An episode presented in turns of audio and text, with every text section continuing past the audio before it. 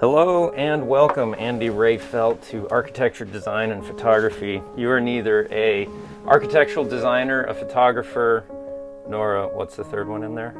Ar- architect, design, or photographer.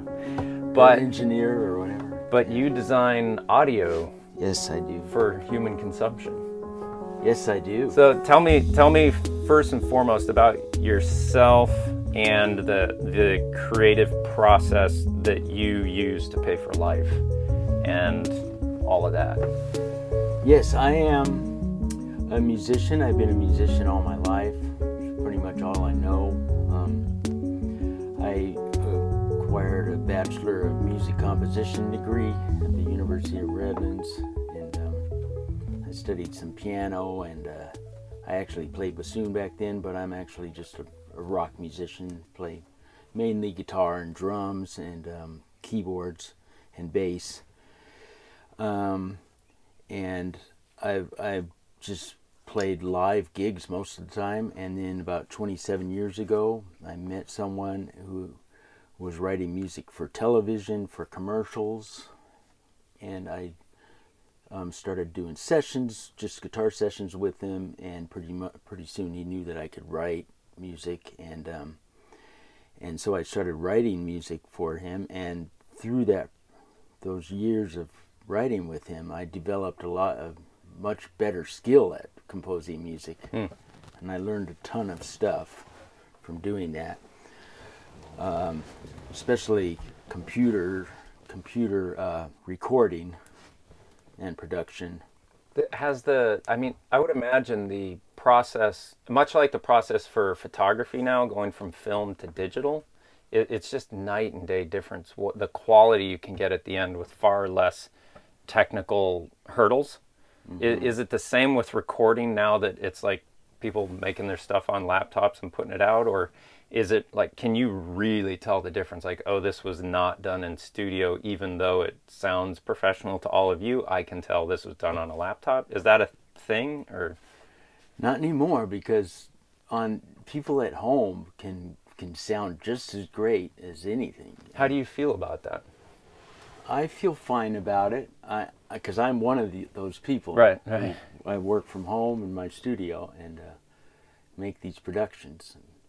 It's not like the the old days where musicians would go into a studio and there'd be a tape player and they'd and they'd have to like nail their parts better without punching Oh. in all the time without because now in this digital realm you can you can stop more and you Right. can fix stuff Okay, so so um your YouTube video, which by the way, Andy has a YouTube channel that's it's a lot of kind of musical parody. Would There's you call it that? parodies, Humor yes. parody and and taking other creations and turning them into a new thing Yes. in an audio way. And your your one that caught my eye was Lemmy G.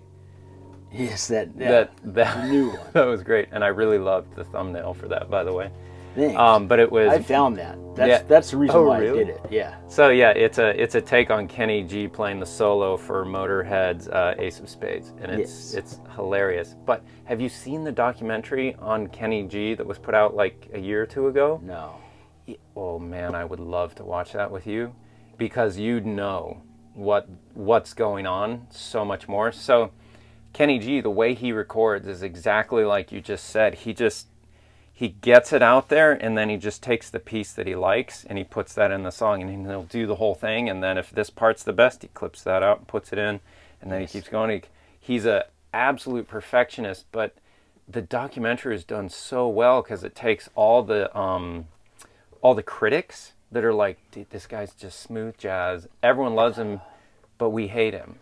All the critics hate him, but he's like the best-selling artist of that genre, and he kind of created the smooth jazz on genre. saxophone too Uh, is- yeah, on, on alto sax, right? Is kind of his thing. it- it- it's the it's a tenor, I'm sorry soprano sax Soprano sax. the one okay. that's kind of shaped like a clarinet Yeah, it's the right. highest sounding one yeah the golden clarinet Yeah. to my eyes. But it, it's like, I think it's called Listening to Kenny G. I'd like so highly recommend it. I it's it's amazing because it it gives you that really really fair perspective of like the music critics are just confused by it and and hate it and they call it like well it's not a jazz like call and response it's just some it's like instead of sex it's just masturbation but it, it it's just him doing his thing. And but you you then see the interviews with him and he's like i love playing. I'm good at these melodies and i love working on this and perfecting it. Wouldn't it be wrong of me to not do what i feel called and am motivated and enjoy doing? And it's Right. just kind of like you can't and make a ton of money out of yeah it. you can't you can't argue with it you know and so it, it's a really interesting thing so i would highly recommend checking it out In- incidentally, I saw him when I was a kid, like I think 1979 or something, at a club, Oh, wow. and he was playing with Jeff Lorber, and his name was Kenny Gorelick, and Yeah. and they were a Yeah. hardcore funk band, really and he was kicking ass. yeah he uh he started in seattle and it, it goes through all the different bands he was in i, th- I think you you might really enjoy it but i'd love to like i know creativity and what i do for architecture through a visual form of creativity. You interact with creativity through like an audio Audio, yeah. an, an audio sense. Now to me the really incredible thing like i see creativity as uh, essentially problem solving as in i have an emotion from a situation. How do i take this uh, situation with the resulting emotion and turn it into something that i can communicate it uh, so others can feel the same that Yes. that's kind of what I feel like uh, creativity is doing, and it that's kind of in the a little bit more artistic take on it, but it's also in the technological world or or anything else. It's like here's a problem, how do we solve it? Well, find someone who's creative in that realm, and they'll be able to solve this problem for you. So we've made a great piece of architecture. How do we look at it and share that best composition with other people?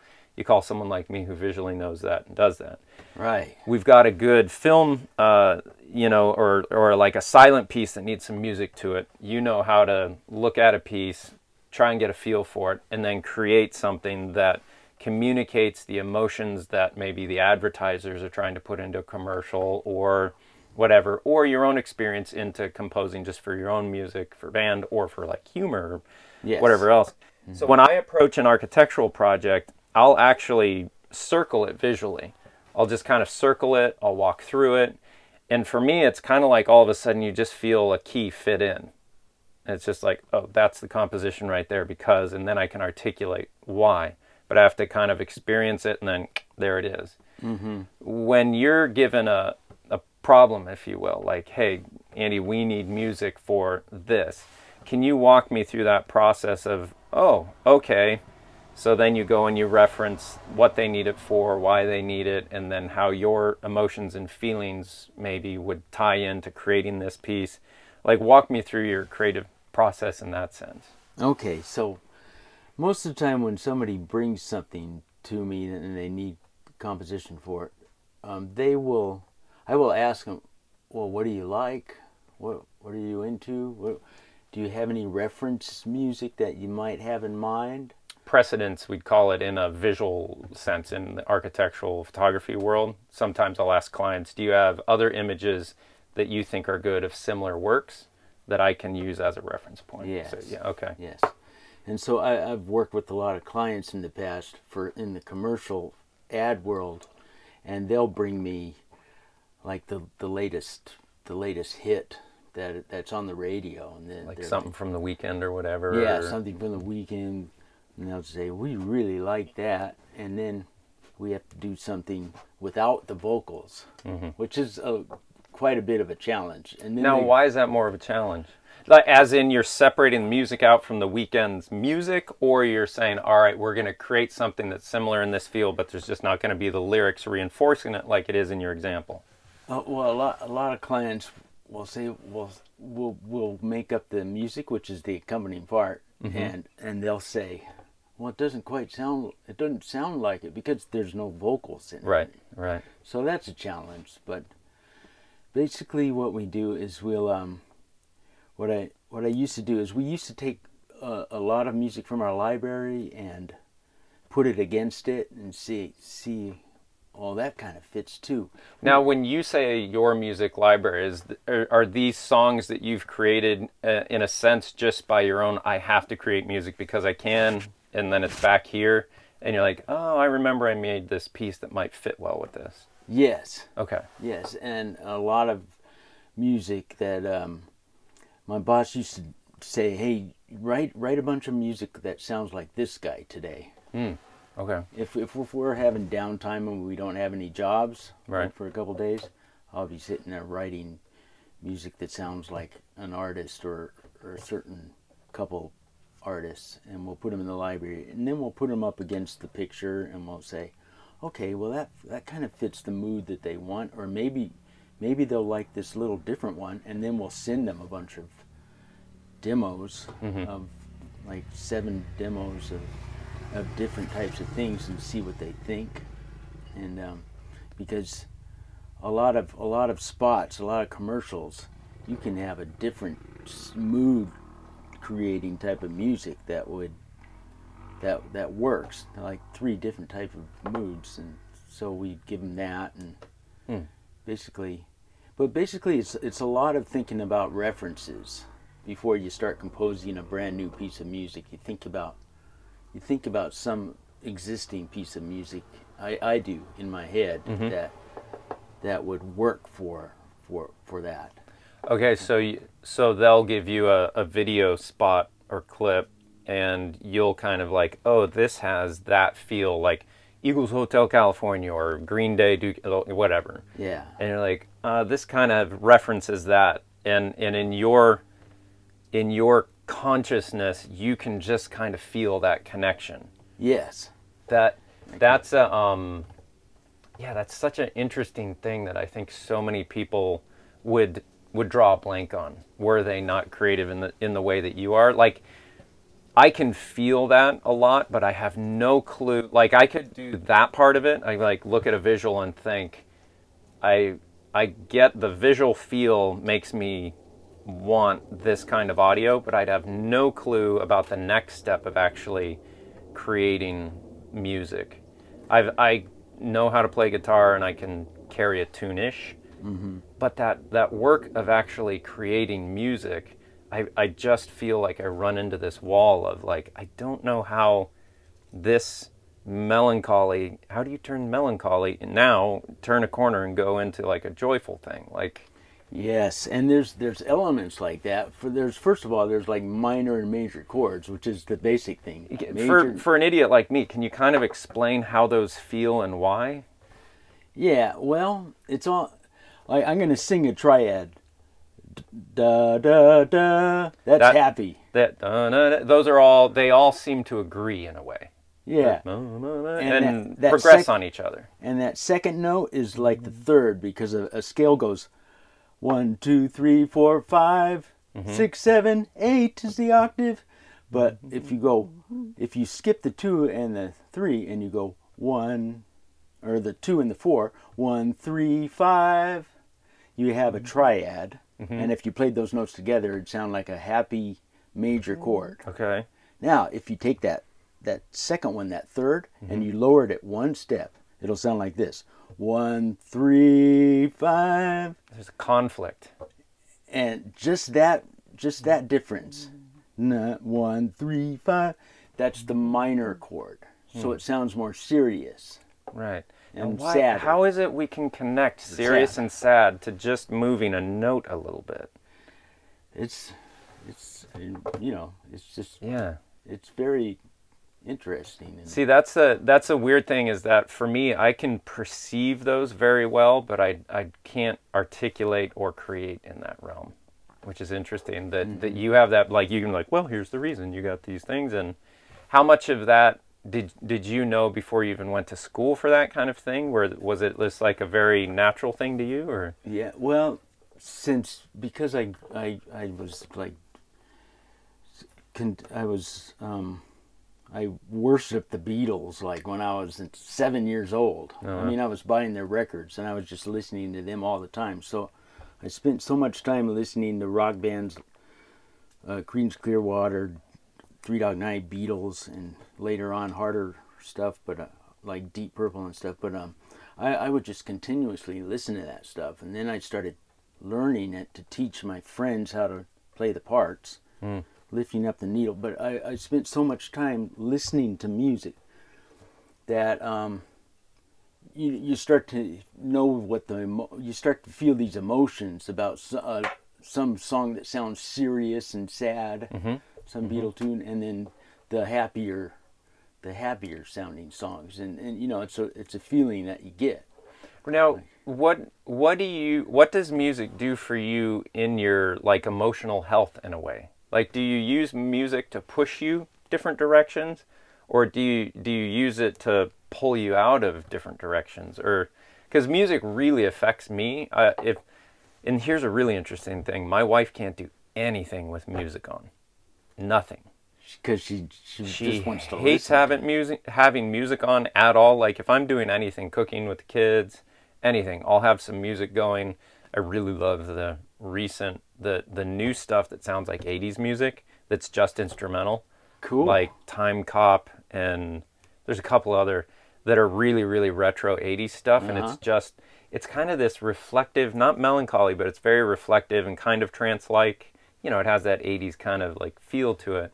nice. But when that's on, I can just glide. Whatever I'm doing is like lubricated, and it's I can do it. Hmm Without it, I'm I pick up everything else going on a little too much, and it, it starts to feel like I'm rolling around in like tinfoil or something. right. Now, but for my wife, she's got this like ah, I can't focus. The music, ah, ah, like the music for her is tinfoil all over the place. Yeah, How how is it for you? it's it's interesting how it affects people like that. I mean, everybody's different.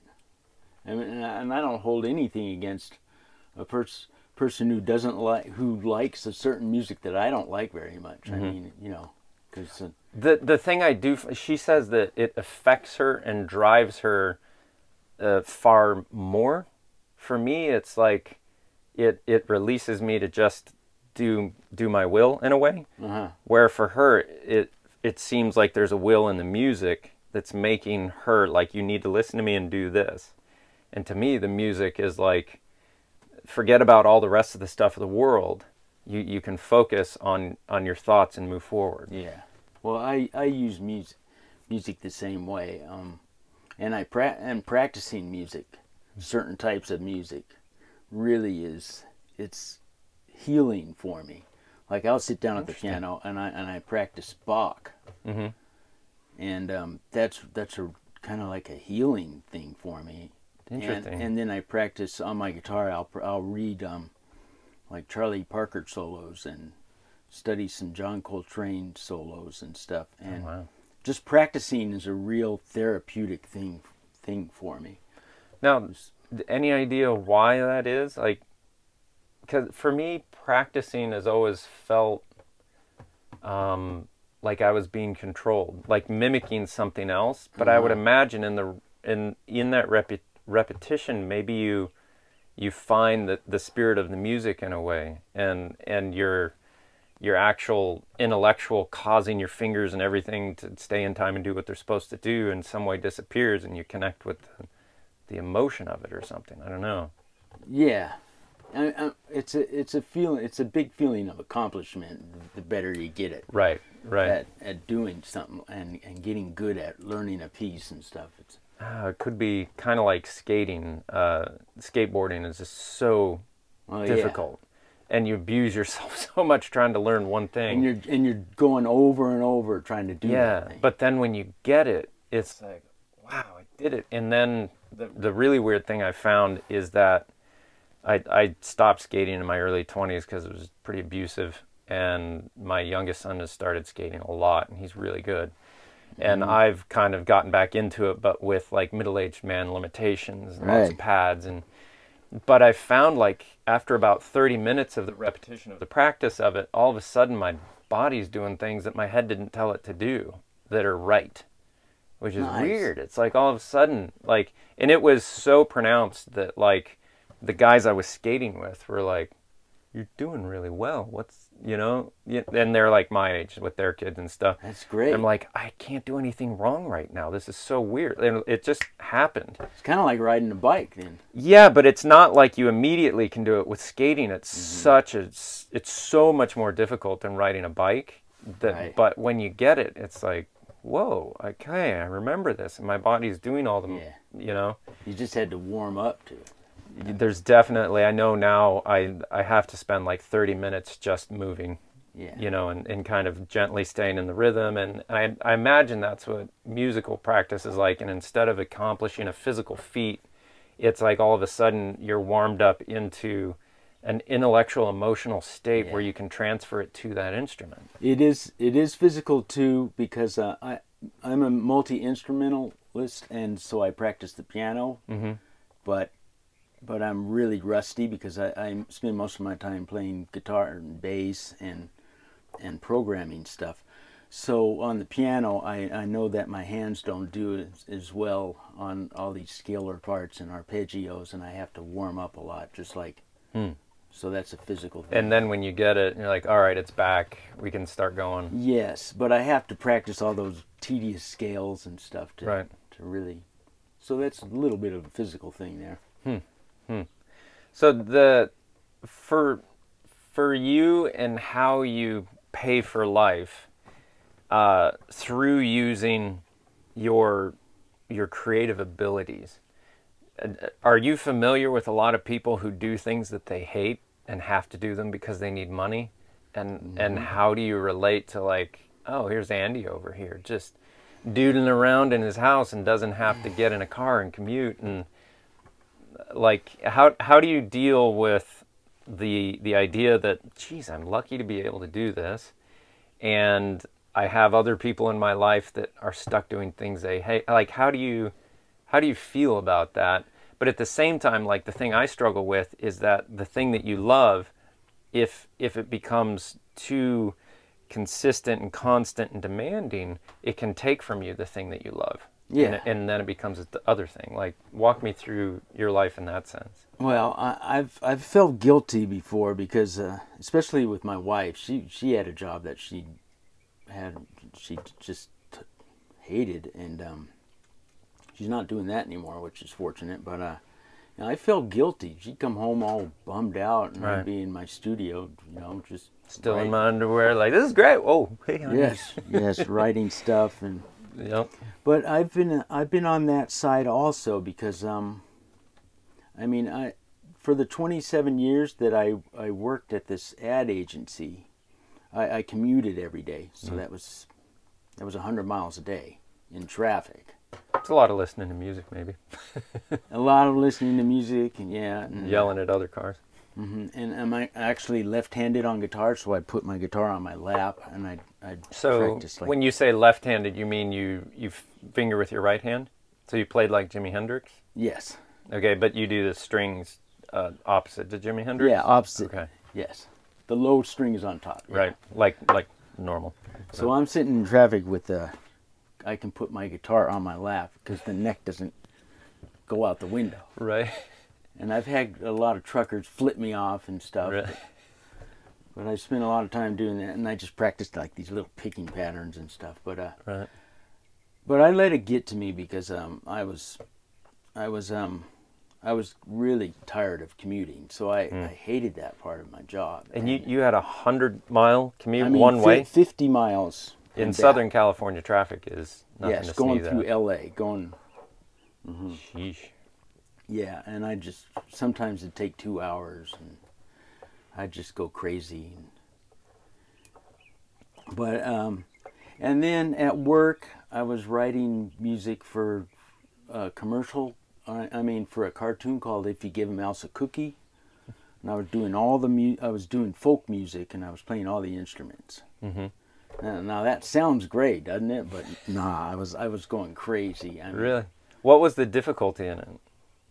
Well, I mean, uh, I'm, I'm writing to talking animals, and I'm just I'm writing these little these little tiny ditties that kind of go doop doop doop doop Right. doop doot, doot, kind oh, of, kind of like transition music between Dora's leaving her house and going here, and it's a little. doot, doot, doot, doot, yes, doot, doot. yes, a lot of that, and then and then these Okay. big themes, and then, you know, you finally fin- you finally put in all these hours of getting it done, and then you send it to the the clients, the producers, and, they they're like, well, we don't know if this part's right. It doesn't really bring out the emotion of the cat. you know, so could you try something else? And, and you know, I I just started kind of losing it, but but So- I got through it. But uh, How did you get out of that?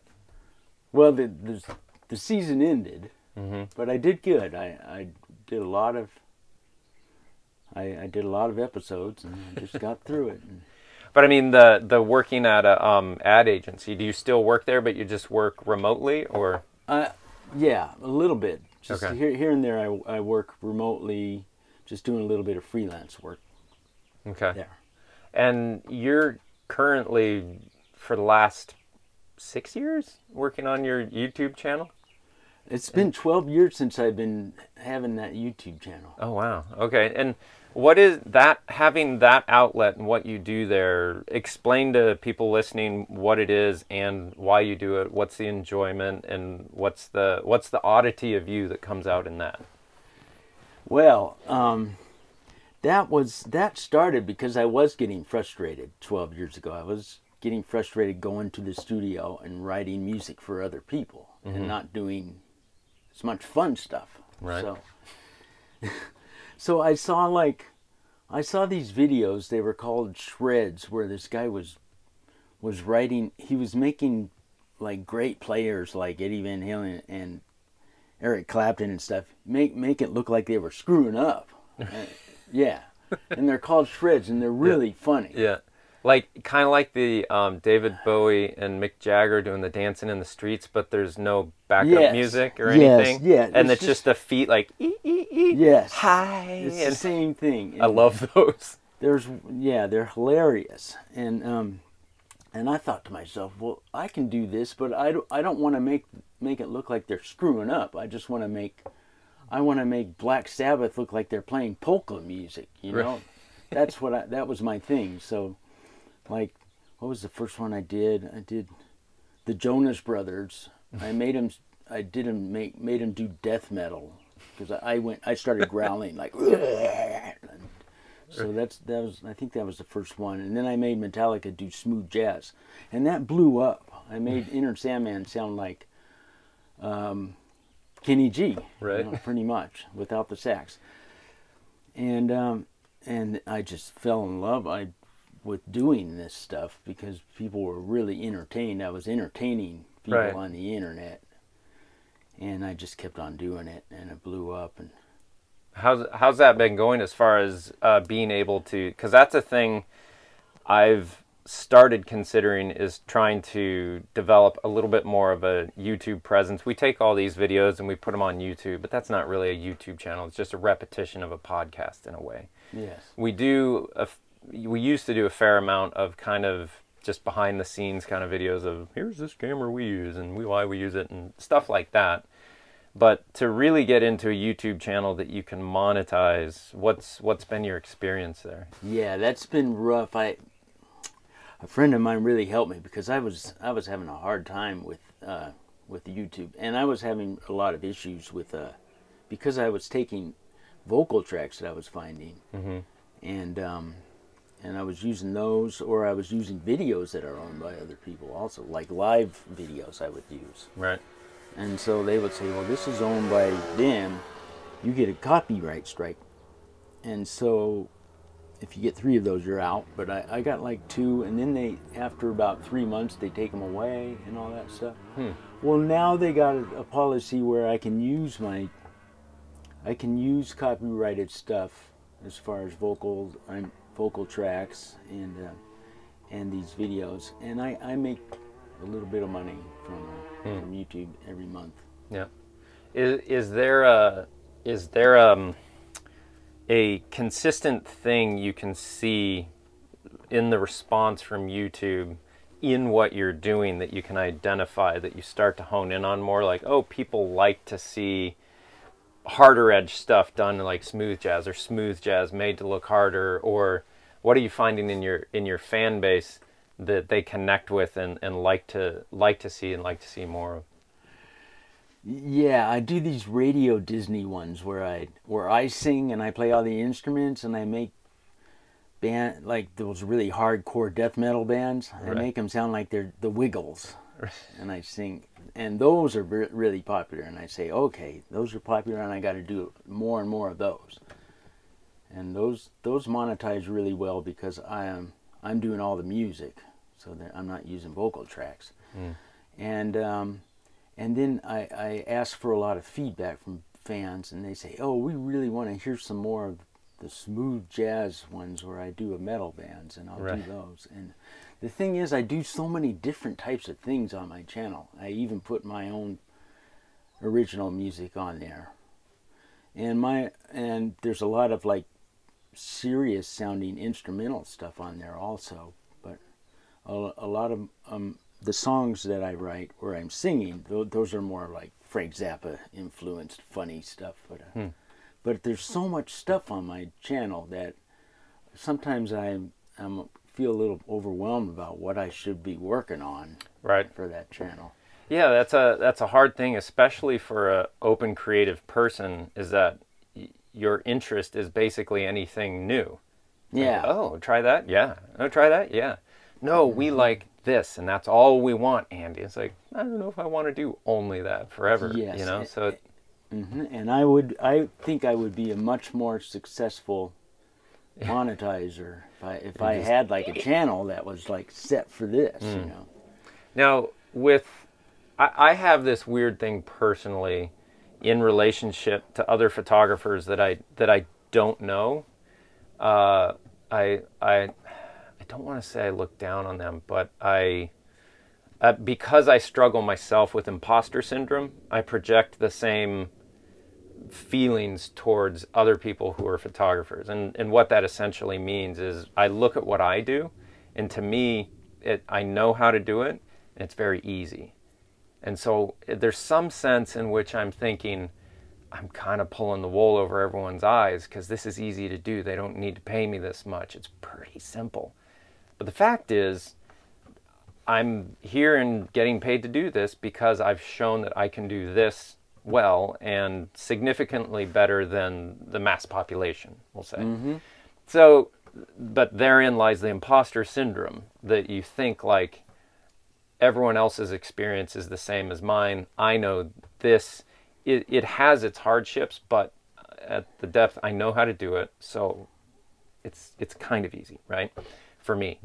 Um, and so you project that on other people, and you you you have this weird kind of relationship with yourself in this weird thing of creativity and getting paid for it, and constantly feel feeling like almost like you've gotten away with something because you're you're not having to do a job that you absolutely hate and then you see other friends who are you know like the the the vast majority of people hate what they do i think Yes. honestly Yeah. and mm-hmm. and not not to say that there's obviously people out there who absolutely love what they do but the vast majority of people are going to jobs that that, that are pulling life out of them in a, in a fairly significant manner. And to mm-hmm. feel like i've somehow escaped that situation is you know there's a lot of guilt associated with that too because your fellow humans are left in that. But then you see other people who've escaped that cycle like yourself other photographers or other musicians and i have that weird emotion towards them like you're scamming everyone else too to get out of the system. It's a mm-hmm. such a weird psychological thing. How do you see i don't my guess is that musicians musicians are an interesting breed in my opinion and i can pick up from you that you're in your thinking and your relation to things to me you feel far more far less maybe uh, articulate like a fast talker who can explain everything and someone who's more so perceiving quite a bit all the time and able to feel it and then translate it into music which it, it's a i don't know it's such a different thing that i would i would imagine that the the oddity of being a musician uh, would almost endear you to other musicians fairly easily. How how does the emotional connection between yourself and other musicians because you guys have to work together too. I didn't really think of that. You have to work together so much more uh, as musicians rather than like photographers. If if there's another mm-hmm. photographer on the site where I'm working, it's like two mooses like get out of here. What are you doing? I got right, right. You know. But if two musicians come together, it's like, oh yeah, no, I'll do this, you do that. This is great. We're doing music, you know. Yeah. How how's that feeling towards other musicians in comparison? Well, there's a there's a lot of um, I sometimes I get inhibited by if like I'm playing with a bass player that's like a monster bass player, and then I feel mm-hmm. oh I I shouldn't be playing with this guy because oh he's, right he's on a, this level and I'm only on this level right. So I'll feel that way, and then other musicians I'll I'll just I'll feel like okay well he's way below my level, but he's he's fine for this gig and stuff. And, mm-hmm. and um, when I when I look at in, successful musicians and musicians on the internet, um, I'm just I'm like going right on. You know, you're doing great there. Mm-hmm. And then some of them I get a little jealous of. Right. There's and, the there's this woman architectural photographer that I follow who just does the most amazing work and the thing I keep thinking is like, how much difference does a photographer make compared to the architecture they're shooting for my very very specific thing that I do? Because mm-hmm. the work she, that she's photographing is just absolutely beautiful, but I have to imagine she obviously has shot a lot of stuff in the past that was probably ugly, but she was able to make it look good. And so you eventually get to the point where you're only shooting stuff that looks good and then you just make it look even better. Mm-hmm. But there's also that thing of like, oh, I had been able to do that, and I that jealousy thing is always there. Yeah. And I I wonder if it's more so in the visual realm than the musical realm. I don't know, but it's probably the same. Yeah. Hmm. Yeah. Now, how much how much of a fear of having to do the horrible jobs do you live with on a day-to-day basis as a threat to like I better create and be able to monetize it or I'm going to have to go back to commuting? Um you know, it's there's not too much of a fear these days. Really? I, am just I'm just facing everything day by day, kind of right now, and yeah, whatever happens, happens. If now, I have to go commute again, then this is what it is. It is what it is. Now, how old are you? I am 59. 59. Wow, you're doing great. Thanks. Jeez. Um, I would imagine that the older I get, I'm 40 six, I think. I, uh-huh. I thought I, the funny thing is I thought I was 47. Uh-huh. And my uh-huh. wife's like, "No, you're 46." I was like, "Oh, I just gained a whole year. Nice. I can goof off for the rest of the year." Nice. No, but it um, as I get older, like through my 30s, it was just an extreme amount of anxiety of of you better create, you better achieve, else you are going to go have to get that job that you well, really, really hate. I, I, had that anxiety too when I when I first started being like doing the the composer work because I was thinking, oh, I'm not good enough, you know. Mm. They're gonna, he's just going to fire me. Yeah. And get somebody who's good. And have, is it that you've gotten to a place where you realize I've I've got this, I can do this? It's yeah. After a lot of experience, a lot of stress, and a lot of learning and and developing the the production skills for the computer stuff. And right. I, I have much much more confidence. Right. So it, it kind of it, that confidence will carry you through those emotional things that could be up and downs. It's kind of a little more hills rather than mountains and peaks. And mm-hmm. um, now, for me, I can reference uh, visual. Um, not mile markers, but like monuments of visual things that I'd love to be able to attain someday, as far as like uh, other people's work of architectural photography that I look at. I'm just like, someday, if I can be that good, this is going to be amazing. So I imagine you have in your head, if we're focusing just on like commercial jingles, mm-hmm. like I have, I get jingles stuck in my head like nobody's business, like the by men and or what is it? The farmers one. We are farmers. Bum, bum, bum, bum, bum, yeah.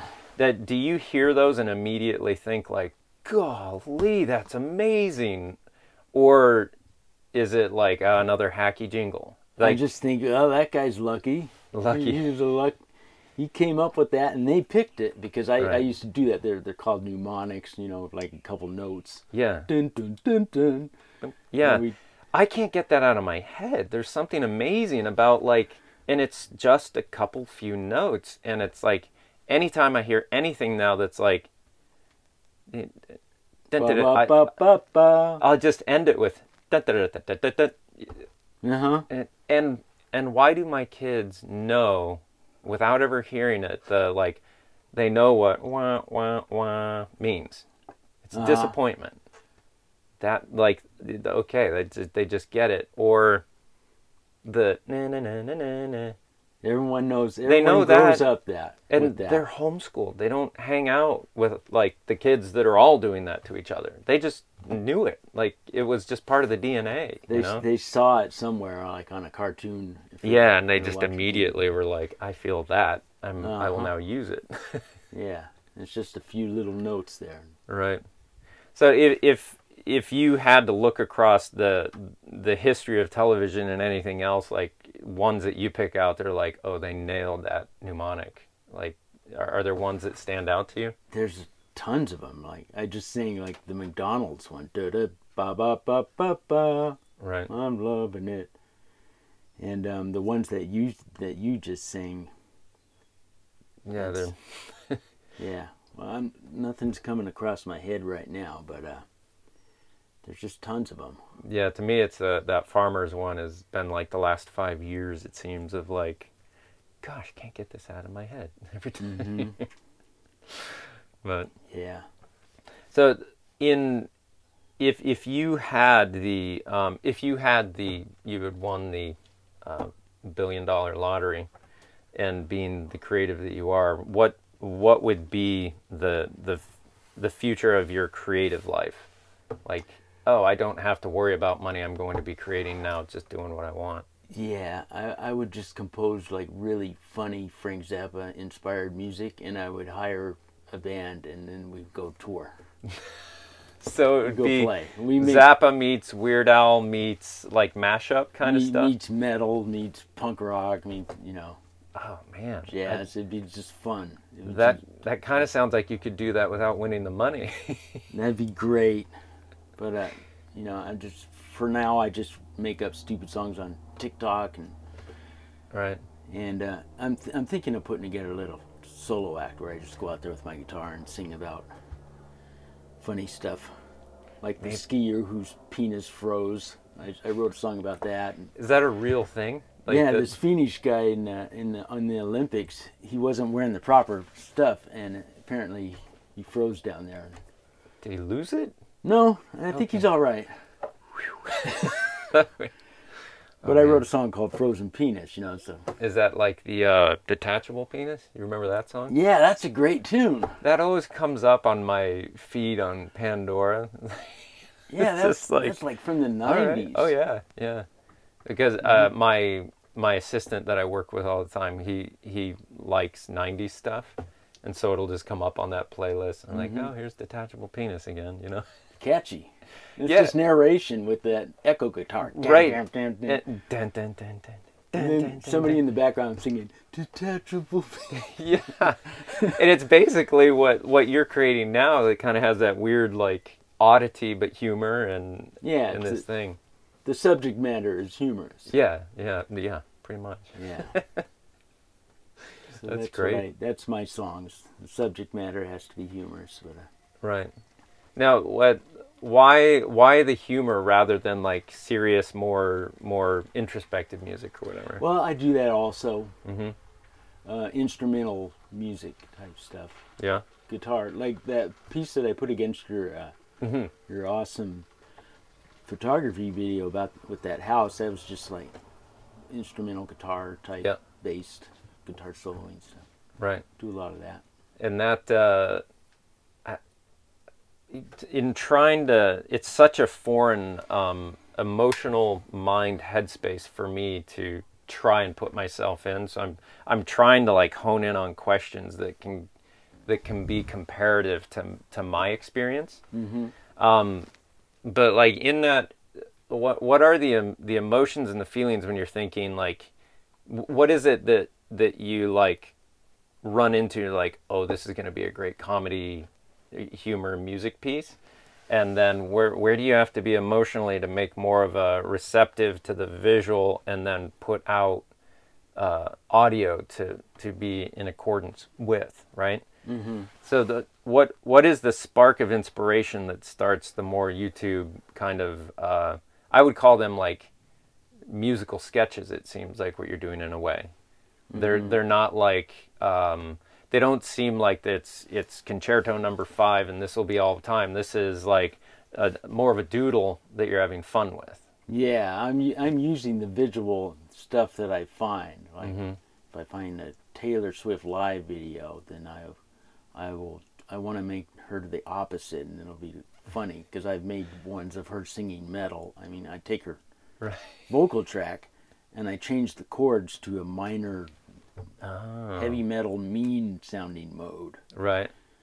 And and do you in the computer manipulate her voice or do you like sing it over yourself and then dub it onto her video? I, I don't do anything with the vocals. I don't manipulate. I just have so it sounds pure. It's the same vocal part. Oh, But if. I change the chords to the vocal part, to a happy sounding vocal part, you can you can go from the relative major key to the relative minor key, and you and they'll fit. And they still fit. They Right, still fit. Right. Okay. Have you seen the the there's this one YouTube channel that I've started following where it's a guy on drums and he wears really 80s 90s kids kind of stuff. Ah, I haven't seen it. black background and they throw at him like Britney Spears, Linkin. No, it'll be like Slipknot mashed with Britney Spears. Some of them just go off. They're amazing. That's and awesome. others are just like he's sitting there trying. He's a drummer, and he's Mm-hmm. just like, what the? Because it. What did they do? They did "Hey Ya" by Andre 3000. Um, those two guys out of Atlanta, mixed Mm-hmm. with another one, and it's like it was something like "Let the bodies hit the floor," but with Slipknot or or with the Andre "Hey Ya."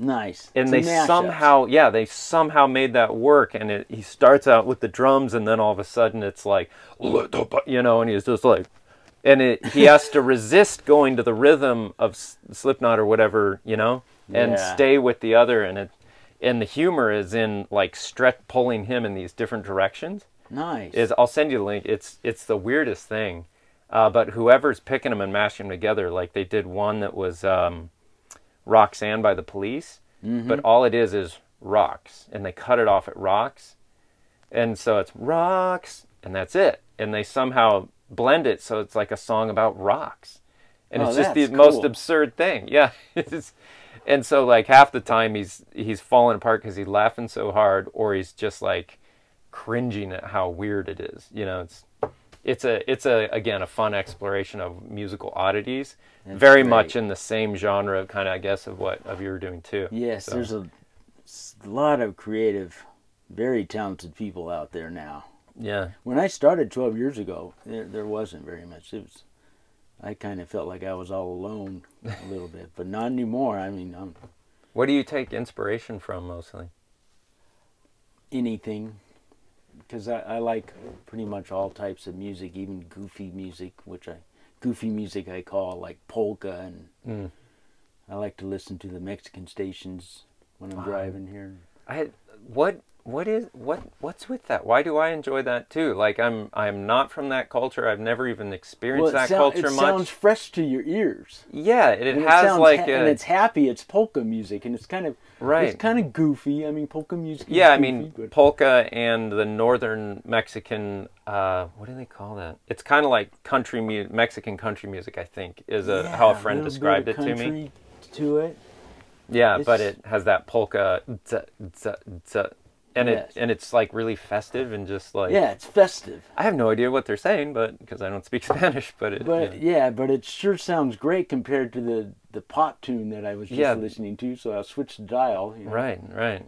That the pop music today is like, God, it's a bunch of crap. How do you how do you feel about the the trends of music throughout time? Because like in the early two thousands, when it was just hardcore, like Britney Spears, NSYNC kind of stuff, it felt like the producers and the people in control of the record companies just refined it so far down to like a distillation of Yeah. of It kind of feels like it feels like fast food.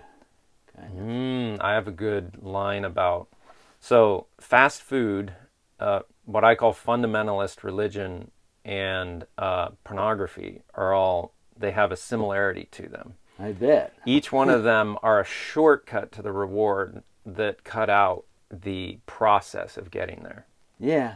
So like with pop music, it's just the it's like the hook. It, that's it. It's a hook and it's and it's just super really repetitive and it's really good. It's like a, just a great hit of cheesecake. got the bass. The bass is, sounds perfect in your Yeah. car. You know. And it's just like, ah, but then you listen to it twice and you're like, I completely know this song. It doesn't hold anything for me But you're forced to listen to it at least fifty more times. if if you accept the radio, yes. yes, if you keep And it then- on that station. Fast food is like you just drive up and they throw it in your car and it's like, mm, and then as soon as you're done, you're like, ugh.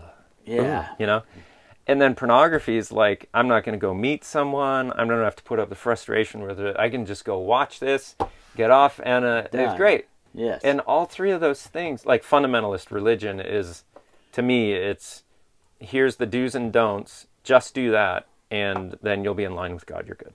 You're and it's like heaven. there's no there's no like well what about all the failures that i need in my life to really know the value of these things? You know the the realness of it and the process of it and the relationship of it those three things they're just all these these weird leapfrogs to those other places i heard mm-hmm. someone describe the like classical music as being very difficult to listen to because you have to it takes so long to map it out in your mind to to really I can see know that. it. I can see that for for non-musician people or yeah someone like me i'm just like whoa i've got to take time with this song yeah, it's not enjoyable to listen to. It's Yeah. I mean, I guess it's enjoyable to, for me to listen to it because I grew up. My both my parents are classical musicians, Mm-hmm. professional classical musicians, and I, I Uh-huh. hated it when I was a kid. I was like, no way, the Beatles, Deep Purple, you know, rock and roll. So I guess later on in life, after being forced to practice it and then practicing it for enjoyment later on in life, I, but I still don't like opera. now why not opera you think I just don't like the you know that I just don't like that sound. I don't like that vocal sound. right The "Ooh," uh, and is, is it too controlled and pretentious you think or what is it in there I don't know. It's kind of it's kind of like the same with country. I don't like country except for the fast the fast picking stuff. I Like don't the more bluegrass? I don't like country with vocals. I don't like to hear a, a hillbilly sing his lead part or Okay, so here's one interesting one for you in a similar vein. I think I I so I grew up in a very uh, what I would what I would lightly call a fundamentalist religion, Seventh Day Adventism, which is very dictated and everything is known. Uh, There's really nothing to experience other than being in line with God through making sure you do eat and say all the right things. right. Um, now, Christian music to me has always been a difficult thing because played I've played bass in the church Christian band. It all sounds like U2 or Coldplay. right, it has this um, it has this yearning constantly. Yeah. It's that yearning, and I've only ever interacted with one Christian song that didn't feel like yearning that really hit like, oh, this is good. This is actually a song. good artist, good song, good mu you know. But I can only now listen to Christian music that is more like bluegrass oriented. Cool. Because to me, that feels like genuine. These are a bunch of podunk hillbillies singing about what they actually believe. There's not a lot of production trying to be able to fit into mainstream and say the right things and and really put enough yearning in there to communicate that we really want to know God. Like to me it feels so bad to do that to mm-hmm. something like that that's searching for God. Be it Islam, Christianity, Judaism, whatever. to mm-hmm. to make a production in a way out of both music and then spiritual belief just feels wrong to me. But in in a bluegrass sense, I feel like it's very genuine. That's now cool. I can take bluegrass for a certain amount of time. Yeah, then you have to switch. Yeah, I gotta.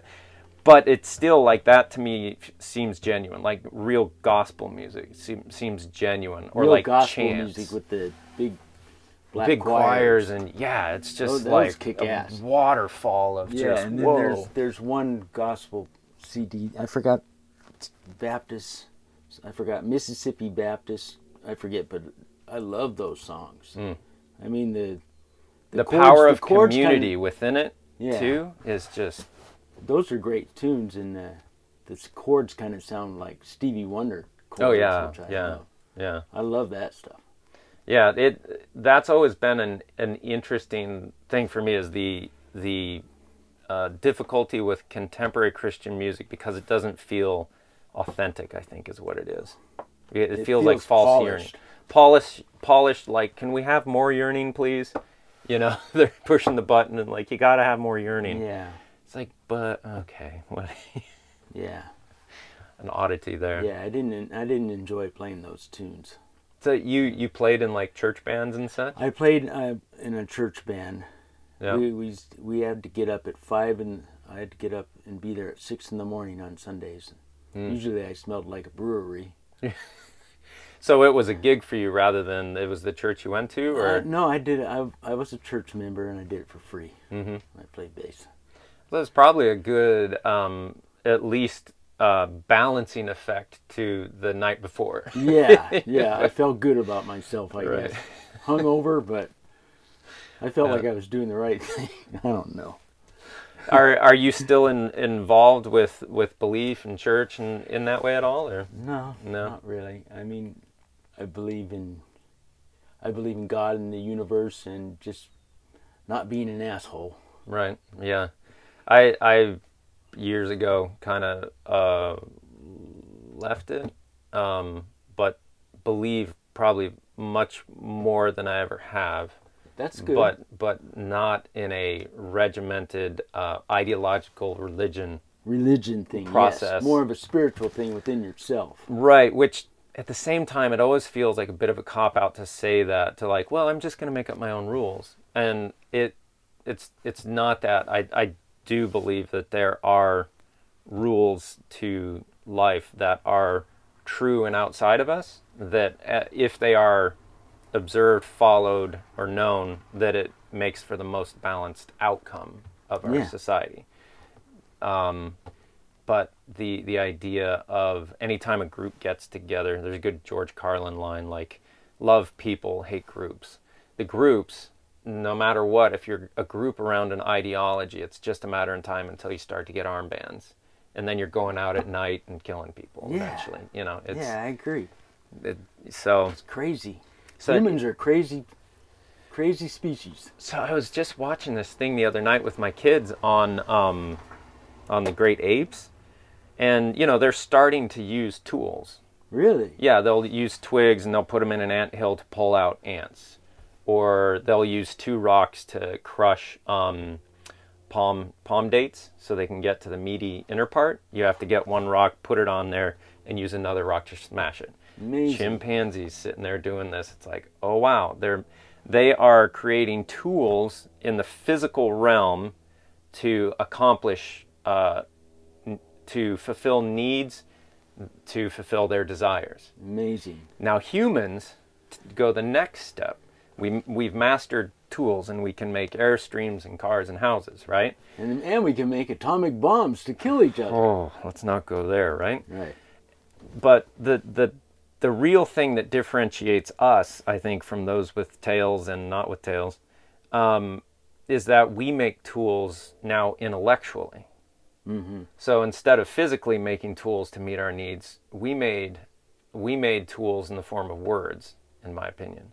So now we took our intellect to create um, tools that we can use in exchange, right? So we can actually talk rather than just feel in the moment. But we also lose with every tool. becomes an advancement in technology, you lose something about your humanity. So Right. us being able to talk gets us to be able to know each other better, but it also creates all the future potential and the knowledge of the past, and it pulls us away from this present moment.